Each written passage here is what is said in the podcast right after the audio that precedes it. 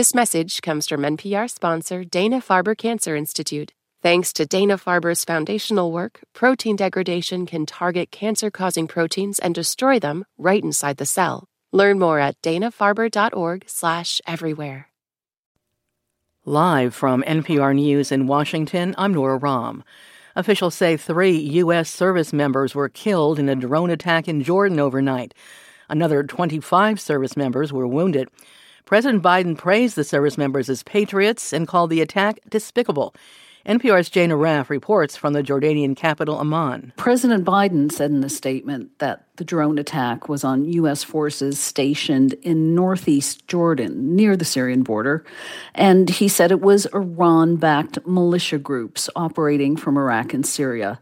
He sent condolences to the families, of course, and he ended the statement with a line saying the U.S. would retaliate at, quote, a time and manner of our choosing.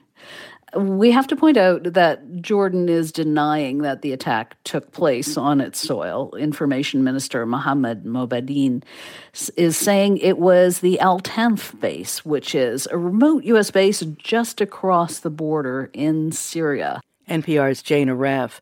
The House Committee on Homeland Security released draft articles of impeachment today against Homeland Security Secretary Alejandro Mayorkas. NPR's Windsor Johnston reports the Republican led committee accuses him of high crimes and misdemeanors, including willfully disregarding immigration law. The move comes as Speaker Johnson calls on President Biden to use executive action to enforce tougher restrictions at the southern border. Meanwhile, former President Donald Trump has injected himself once again into the immigration debate. On the Senate side, a bipartisan group of lawmakers has been working around the clock to finalize the details of a bill that would address border security issues, but Trump and his allies are threatening to tank it. Windsor Johnston, NPR News, Washington. Representatives from the U.S. and China will meet in Beijing this week. The U.S. is pushing China to stop its citizens from making and shipping the ingredients that go into fentanyl, a deadly opioid that's killed tens of thousands of Americans. NPR's Emily Feng reports. The U.S. and China are meeting on Tuesday to find ways to work together to stop fentanyl precursors from being made in China and shipped to Mexico and the U.S. In the past, the U.S. has worked with Chinese law enforcement to identify fentanyl makers and arrest them.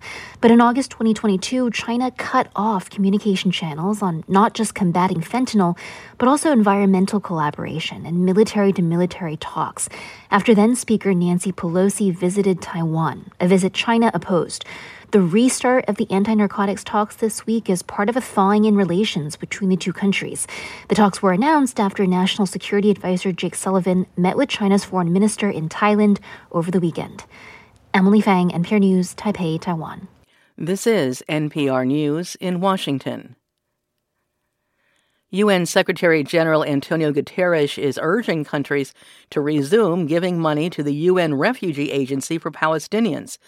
Several countries, including the U.S., suspended payments after Israel said that 12 of its staff members in Gaza were involved in the Hamas attack on Israel in October.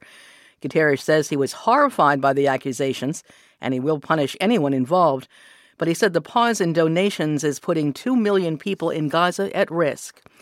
In the NFL playoffs, the Kansas City Chiefs and Baltimore Ravens meet in Maryland in about an hour, with a trip to the Super Bowl on the line.